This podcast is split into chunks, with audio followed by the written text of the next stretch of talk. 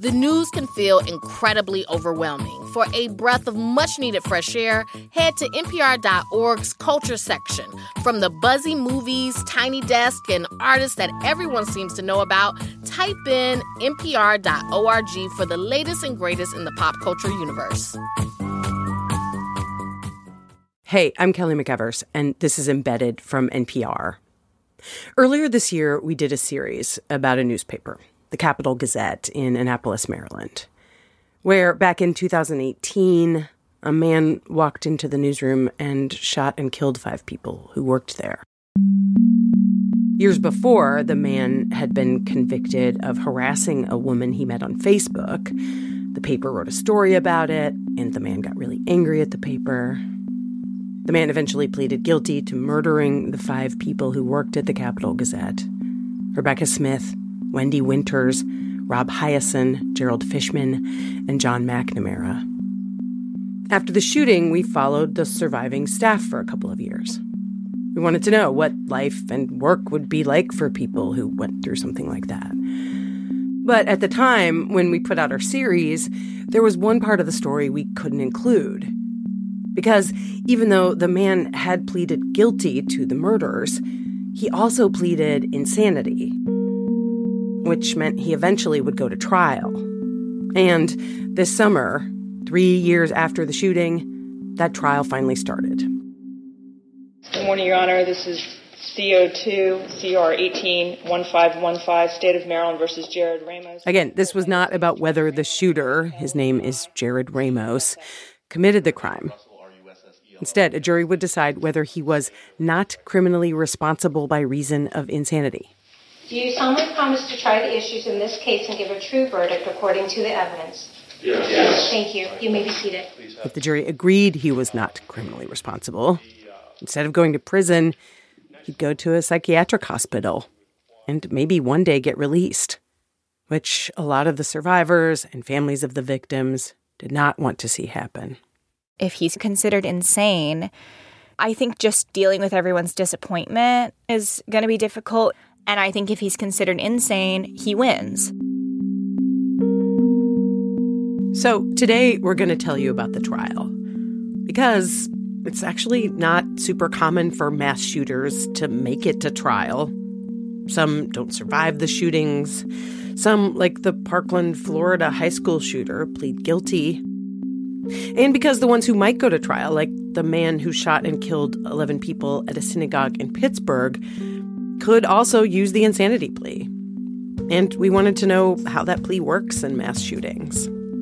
Also, as we have throughout this series, we wanted to know what it's like for the survivors and the victims' families, years after a horrible thing like this happens, to relive it publicly.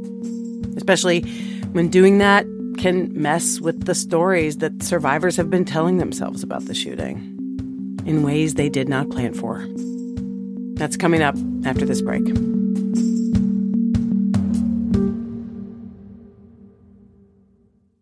The world of podcasts can feel overwhelming. We'll let you in on the easiest way to find your next favorite show. Head to npr.org slash podcast. From politics to pop culture to music and everything in between, you'll find a selection of shows that'll make you a super fan in no time. Big news stories don't always break on your schedule. But with the NPR app, news, culture, and podcasts are ready when you want them in your pocket. Download the NPR app today. The NPR app cuts through the noise, bringing you local, national, and global coverage. No paywalls, no profits, no nonsense. Download it in your App Store today.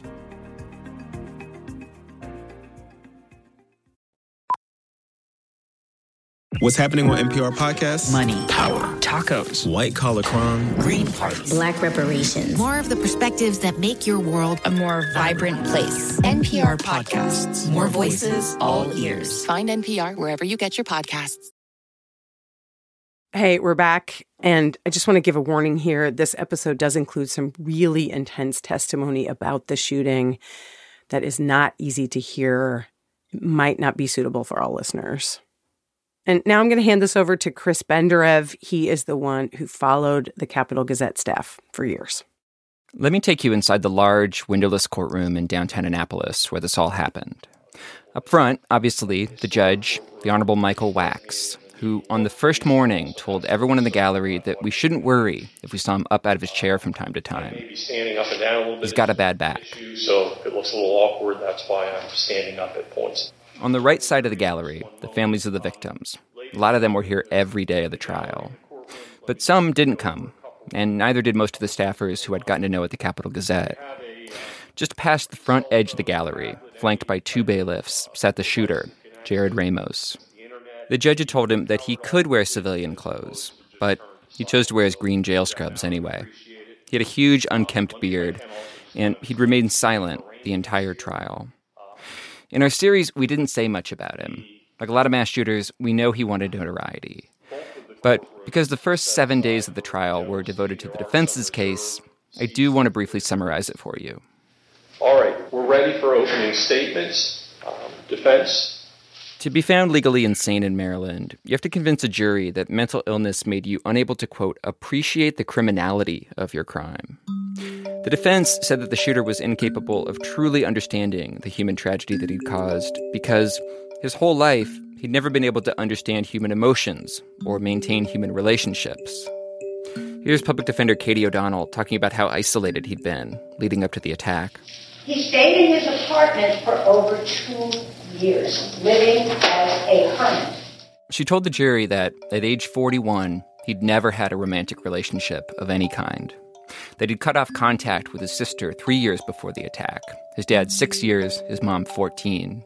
She said his most meaningful relationship was with his cat, which died of cancer. Mr. Ramos told mental health professionals that he laid on his couch with the cat on his chest, urinating into bottles around the couch so that he did not have to get up while the cat was dying. The lawyers for the shooter had hired a psychologist and a psychiatrist to evaluate him, and they both testified that he had OCD and delusional disorder. The attack, they said, had been motivated by a delusional obsession with the idea that the Capital Gazette was plotting to ruin his life. This, they argued, was another reason that he hadn't been able to appreciate the criminality of the shooting. The six survivors of the shooting weren't actually allowed to attend this part of the trial because they were going to be called as witnesses later. But some still followed along, like Celine Sanfelice. She's the reporter who'd gone on CNN just hours after the shooting and said people will forget about us after a week. This summer, as Celine learned more about the shooter's defense, she started to worry that all these weird details about his depressing life would crowd out the story of what he'd done. This is just going to be all about his beard and his cat and his urine and bottles and his weird life. And they're trying to prove that he's insane, right? But it just becomes a spectacle. It makes us look like a Netflix show about Ted Bundy or whatever, rather than people who survived something. I want to take you back to June 28th, 2018. Do you remember that day? Yes. Uh, On day eight of the trial, the prosecution called to the stand the only eyewitnesses to the crime six current and former employees of the Capital Gazette, and asked them to tell the story of that day. And tell us what you first heard or saw. I heard a loud bang, and I heard the glass doors of the front of the office shatter. This is reporter Rachel Pacella talking about when the shooter blasted his way in with a shotgun. There was also Anthony Messenger, who was on just the third week of his internship. At that point, I still didn't know that there was anything sinister going on. I just, something wasn't right. And then I heard the shotgun go off. Janelle Cooley is an ad sales rep with the company. She hid as the shooter walked past her cubicle. He was walking very purposefully, very methodically down the walkway. Reporter Phil Davis heard the shooter reload. Um, he must have had been only a few feet from where I was hiding. And photographer Paul Gillespie would eventually flee as the shooter fired at him and missed. But initially, all he could do was tuck himself under a desk. What did you do next? I sat there curled up in a ball, hoping that they didn't see me, thinking about how I can't believe this was happening. Um, I'm going to die. Okay, Ms. Sanfelice, I'm going to show you what has been marked as States 97G. Can you tell us what's depicted in this photograph? Yeah, that's me uh, trying to get out the back door. The lead prosecutor, Anne Colt Leitess, was showing the jury security camera footage of Celine in a gray cotton dress, leaning her weight against the newsroom's back door, which wasn't opening. That's because before he blasted his way through the front entrance, the shooter had barricaded the back door, the only other exit. But at the time, you didn't realize that. Correct, I didn't realize at the time. Celine was sitting in the witness box, keeping her eyes locked on the prosecutor in front of her. She did not want her eyes to drift over to the defense table, where the shooter was sitting just a few paces away. The only other time that she'd been in court with him, she'd felt terrified, had to move to the end of the row to get further from him. But Celine also knew this about testifying. I mean, I have to relive it for the jury because they didn't live it. Like, they didn't read coverage of this, and now they're not allowed to. So, this is them learning about what happened. Celine, other survivors, the families, and the prosecutors, they needed the jury to learn about things like the blocked back door, or how the shooter had researched average police response times to mass shootings and ran a countdown timer on his wrist during the attack, or how he'd waited to buy his shotgun until after he'd done a reconnaissance trip to the Capital's office building in case he got caught. To them, these were clear signs that this was a premeditated act of revenge, not some psychotic break this is a person who did something really meticulously evil. And so I think he's sane. That's what I know to be true. It's just a matter of proving it.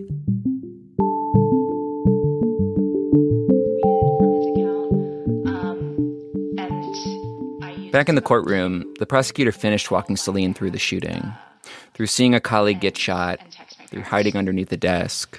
What did you text your parents?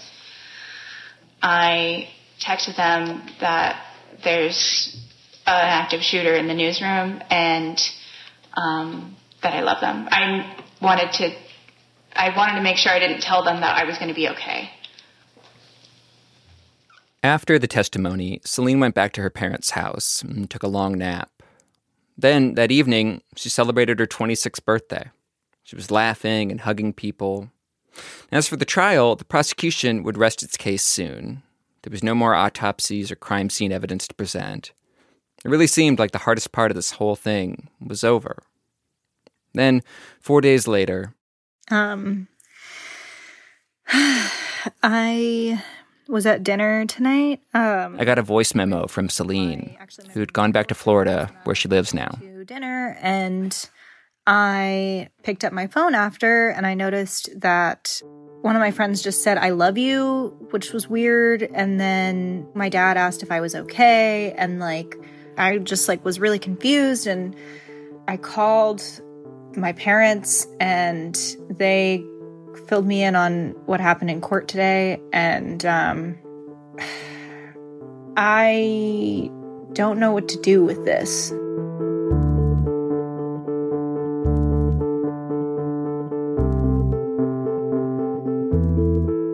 We'll be back after this break. These days, it can feel like the news is fighting for your attention wherever you turn, but staying informed shouldn't be a battle. Everything you need to navigate the stories that matter to you is at your fingertips. The NPR app cuts through the noise, bringing you local, national, and global coverage. No paywalls, no profits, no nonsense. Download the NPR app in your app store today, or you can go to npr.org/app. Want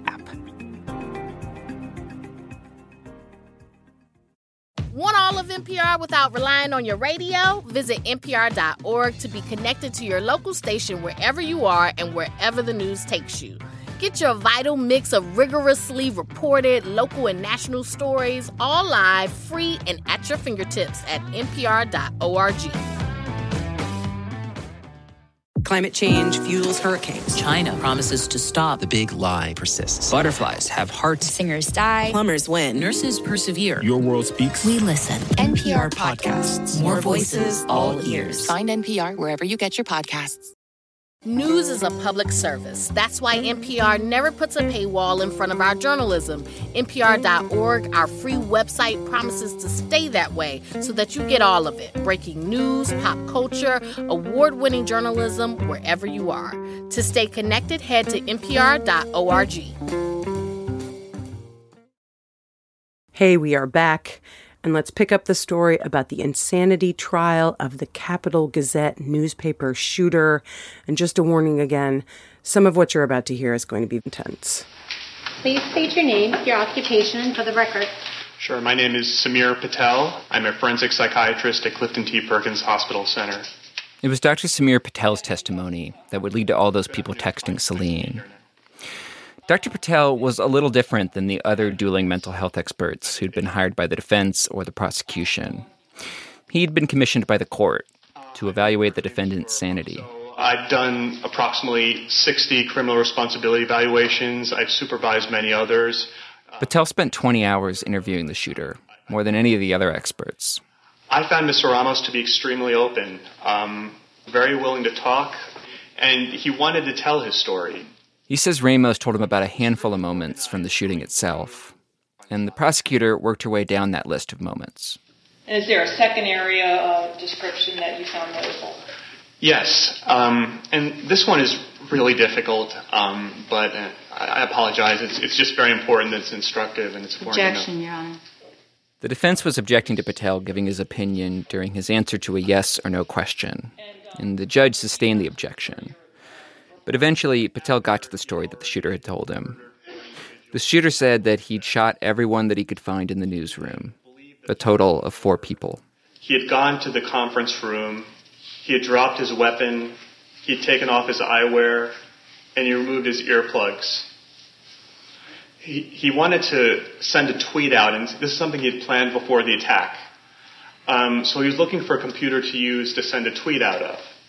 So he went across to the editor's corner and he saw Mr. Fishman uh, lying underneath the desk hiding. Mr. Fishman was 61 year old Gerald Fishman, who'd edited the opinion page of the paper for 26 years. Gerald Fishman was known for being shy, kind, quick witted, and extremely intelligent about a lot of things, but especially this part of Maryland. The columns that he edited and wrote were incisive and analytical. In his spare time, though, he wrote poems for his wife. So he ran back to the conference room. When the shooter saw Gerald Fishman under that desk, Dr. Patel says the shooter ran to grab his shotgun again, then came back. And pulled the trigger on a close shot and killed Mr. Fishman. And he expressed the joy he felt in ending Mr. Fishman's life. Um, that That's not something I normally see in forensics, and I've been doing this a lot. Objection.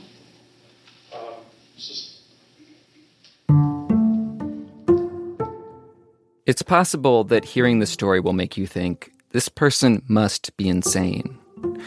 But according to the prosecutor, Dr. Patel says that most of the time, when someone who's legally insane realizes that they've killed someone, they actually feel a terrible sense of regret.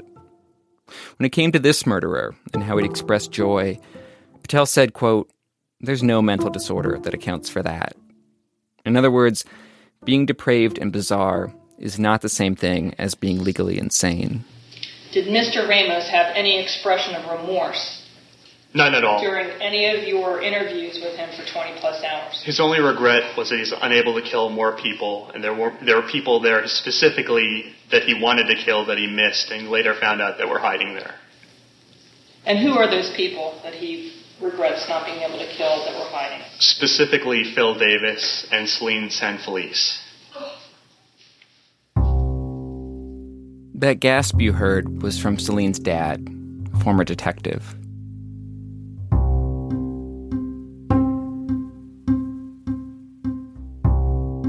This is why Celine was getting so many texts from her friends and family that night when she was at dinner. But actually, the prosecutors had warned Celine about what the shooter had said about her. She was prepared for that. The thing that had blindsided her was the story about the fifth murder of Gerald Fishman. His desk had been along the office's main corridor, and Celine had assumed that he just hadn't or couldn't hide, and, like the other four, had been shot during the first minute and a half of the attack when the shooter fired off 10 shots. It was my impression that if you were hiding, he didn't have time to come find you. Celine, who'd hid, told herself this over and over. She'd replayed the shooting in her head this way so many times. When you've been trying for three years to move past it and make it not scary, like you tell yourself every day the same thing so you can kind of make it a distant memory and desensitize yourself to it. And all of a sudden, it's not, it's different. That led her to two new thoughts. Firstly, she was more at risk, and the shooting had somehow been scarier than she'd even realized. And secondly, her survival and the safety that she felt under that desk made her now feel even more guilty. Worse for her colleague. Because at a certain point, I thought, okay, I must be safe. And maybe Gerald thought that too.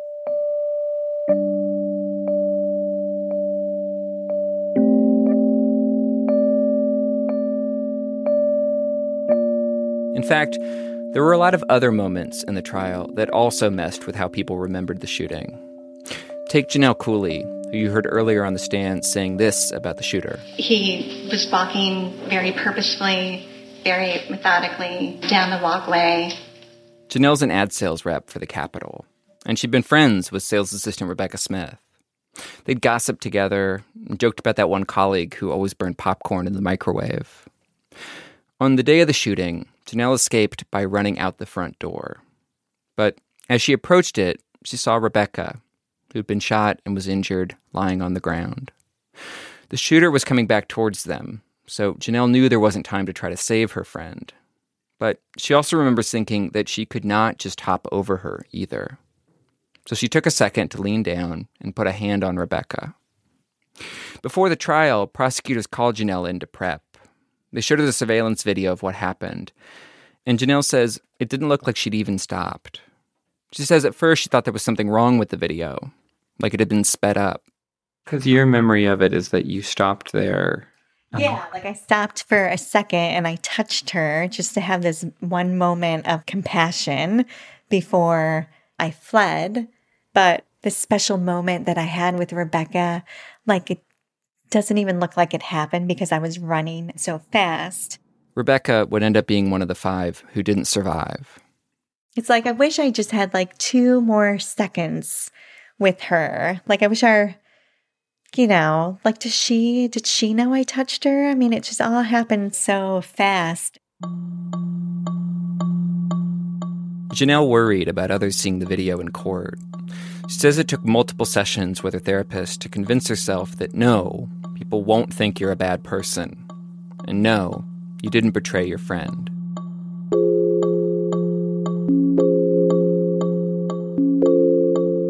This summer, I also talked to Sandy Phillips, the mom of one of the victims in that Aurora, Colorado movie theater shooting back in 2012. That was basically the last high profile mass shooting trial where the shooter submitted an insanity defense. And I wanted to know what the trial had been like for her. She says she was glad when the jury rejected the shooter's insanity defense, but she didn't walk away with closure. She told me she'd walked away with more information. Some of it was useful, but she'd also learned details that she wished she could unknow. I mean, in our case, he, he was playing music in his headphones while he was killing everyone, so he wouldn't hear them scream. Did that come out at the trial, or did you already know that? Yeah. No, it came out at the trial. Sandy told me that's the price of going to trial.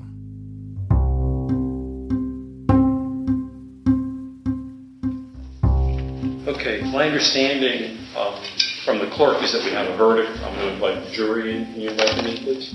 After 12 days of testimony, the jury took just 45 minutes to reach a verdict. And a quick reminder here the jury hadn't actually been asked, was the defendant sane or insane?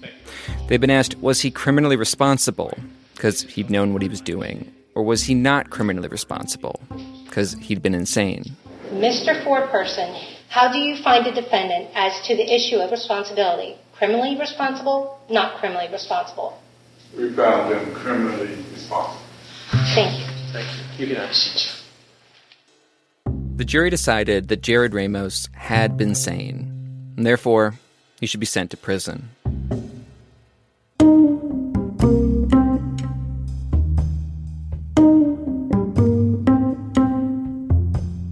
A few people, including Janelle, told me that the trial had given them some closure. But the majority said that that word still didn't seem right. The survivors had had to tell the jury about the worst day of their lives. And the families had had to sit there, absorbing lots of gruesome evidence without a chance to say anything. But there was one court hearing left. It would decide if the shooter would receive Maryland's harshest penalty a life sentence without the possibility of parole. And a lot of people wanted to be there for that. Uh, my name is Andrea Chamblee. Thank you for having us all here. In late September, 12 people took turns walking up to a podium, facing the judge, and delivering their victim impact statements. There were the children who'd gone through milestones, short one parent. Our wedding's missing the matriarch. Delivery room's missing grandma. And there was the widow who'd cried in the bathroom of a CarMax after selling her husband's car. But the statements weren't only about grief. Maria Hiaasen is the widow of beloved editor Rob Hiaasen. Rob had helped edit the original story that had gotten the shooter angry enough to plan a mass shooting. The story about how he'd been convicted of harassing a woman.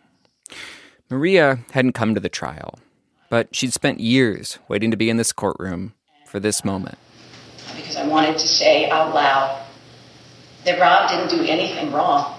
The Capital Gazette didn't do anything wrong. And I needed to say that in open court. Andrea Chamblee, who lost her husband, reporter John McNamara, told the court how she'd become an activist for gun control, how she'd joined other people who'd also lost loved ones to gun violence. The defendant didn't succeed in his goal to destroy me.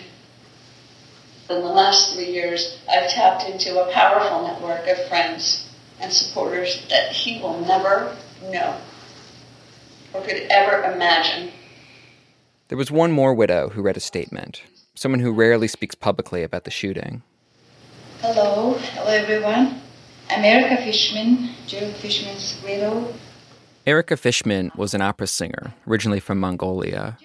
She and Gerald met later in life at the opera in Washington, D.C. She told the courtroom what a caring father that he'd been to her daughter. She read one of the many poems that he'd written her. And she said this about him There is one big difference between a good man and evil man. Everyone loves to remember and talk about how the good man lived and loved. But the shooter, his moment in the spotlight would be over soon. Nobody will remember him, she said. When Celine walked up to the podium for her statement, it was the third time she'd been in a courtroom with the shooter. Her first time, she'd felt this wave of fear come over her, had literally retreated down her row from him. This summer, when she'd testified, she'd made sure not to look at him from the witness box. But today, she began her statement this way. Three years ago, the defendant in this case said that one of his only regrets of June 28th was not killing me. Then, before delivering her next line, she quickly turned her head to her left and looked straight at the shooter, who was looking back. He should still regret it. Because every day since he failed to kill me, I've committed my life to becoming a stronger and more outspoken journalist. The day after he didn't kill me, I went back to work. I got right back to writing stories that made people like him angry. Celine did talk about how she'd struggled after the shooting. There were days I wondered why I lived, she said, or if I should live at all. But she says doing her job had helped. Near the end of her speech, Celine turned to look at the shooter one more time. She told me later that that eye contact had changed something in her, for the better. Remember this no matter how many journalists you shoot, you cannot kill the truth.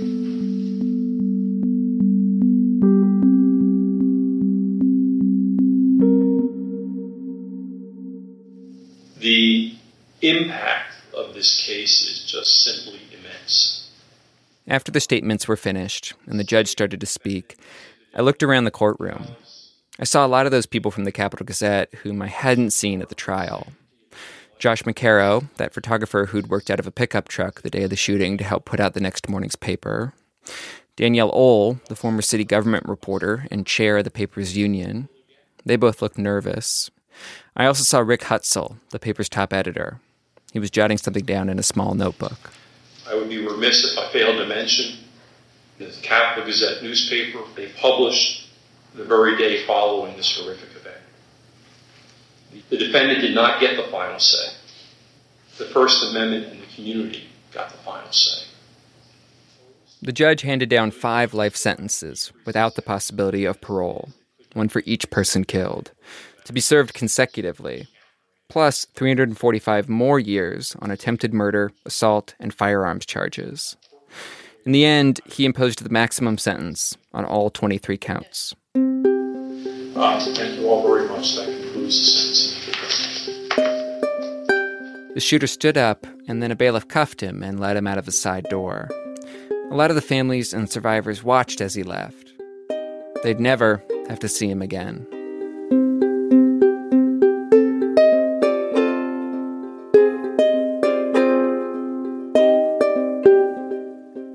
Just one last thing before we go an update about the newspaper. While the judge commended the Capital Gazette for standing up for the truth, the paper is barely hanging on. The newsroom closed during COVID and never reopened. A place that used to have dozens of people on staff now has nine. If you listened to our series about the Capital Gazette, you might remember that at one point, a local businessman named Stewart Bainum said he was going to buy the paper and its parent company and try to make things better. That didn't happen. His plan fell through. And instead, a hedge fund that has been called the Grim Reaper of American newspapers bought the Capital Gazette. The company, its name is Alden Global Capital, is known for dramatically downsizing newsrooms so it can get as much profit as possible. So, some of the people who had been there for a while and who were a big part of our series left the Capital Gazette. Chase Cook, who helped put out a damn paper the day of the shooting from the back of a pickup truck. Danielle Ohl, the head of the paper's union, who led demonstrations to get community support for the paper. And after a lot of back and forth, Wow, wow, wow. Well, thank you all so much for coming. This is very unexpected and very nice. Rick Hutzell, the editor in chief, the boss who worked there for 32 years, who held everything together after the shooting, who fought hard so his paper, not the parent paper, could cover the story of the shooting and all that followed. At his going away party, Rick made a speech about what it was like to go to work for the last time. And we wanted you to hear it. Today, when Mr. Worthington called to point out how angry he was that the delivery person was not putting his paper in the box like they have for the past 30 years, he said he was ready to quit the paper. I did say, I will miss you when you go. uh, and then I got a phone call from someone who was upset because the photos on page B5 of Tuesday's sports section were overexposed. That was that was my last official act as a polite phone person. From now on, if you call me and say stupid shit, I'm just um, but uh, it has been a um, you know a great ride, and you know it's the best job I'm ever going to have. None of us make enough money that this is worth doing if you don't enjoy it. Um, every day I have been excited to come in and work, and I know it's exhausting and tiring. But at the end of the day, you know, you feel clean. You've done something good. You know, you haven't kissed anybody's ass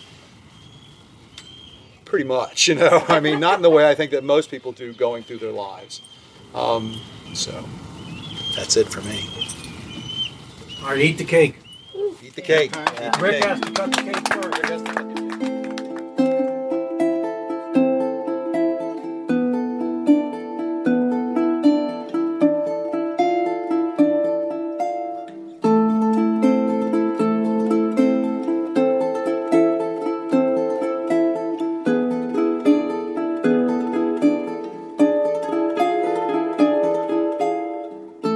This episode was reported by Chris Benderev and edited by Jenny Schmidt and me. Special thanks to Dan Gurma, Jess Jang, Ali McAdam, Lisa Pollock, Tracy Brandstrom, Larry Fitch, Jason Silva, Jennifer Alexander, Raggy Gurgis, Peter O'Neill, and Annette Hansen.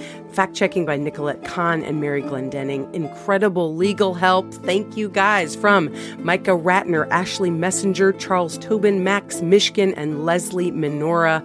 Our senior supervising producer is Nicole Beemsterboer. Our supervising producer is Liana Simstrom. Music in this episode was by Blue Dot Sessions. We will be back soon with more. Thanks.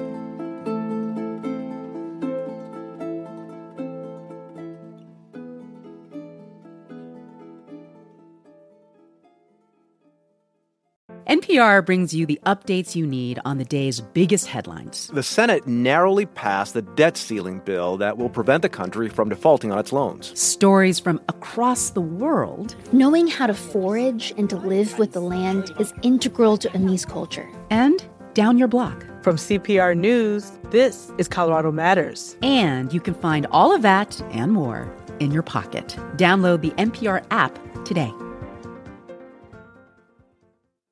From your car radio to your smart speaker, NPR meets you where you are in a lot of different ways. Now we're in your pocket. Download the NPR app today.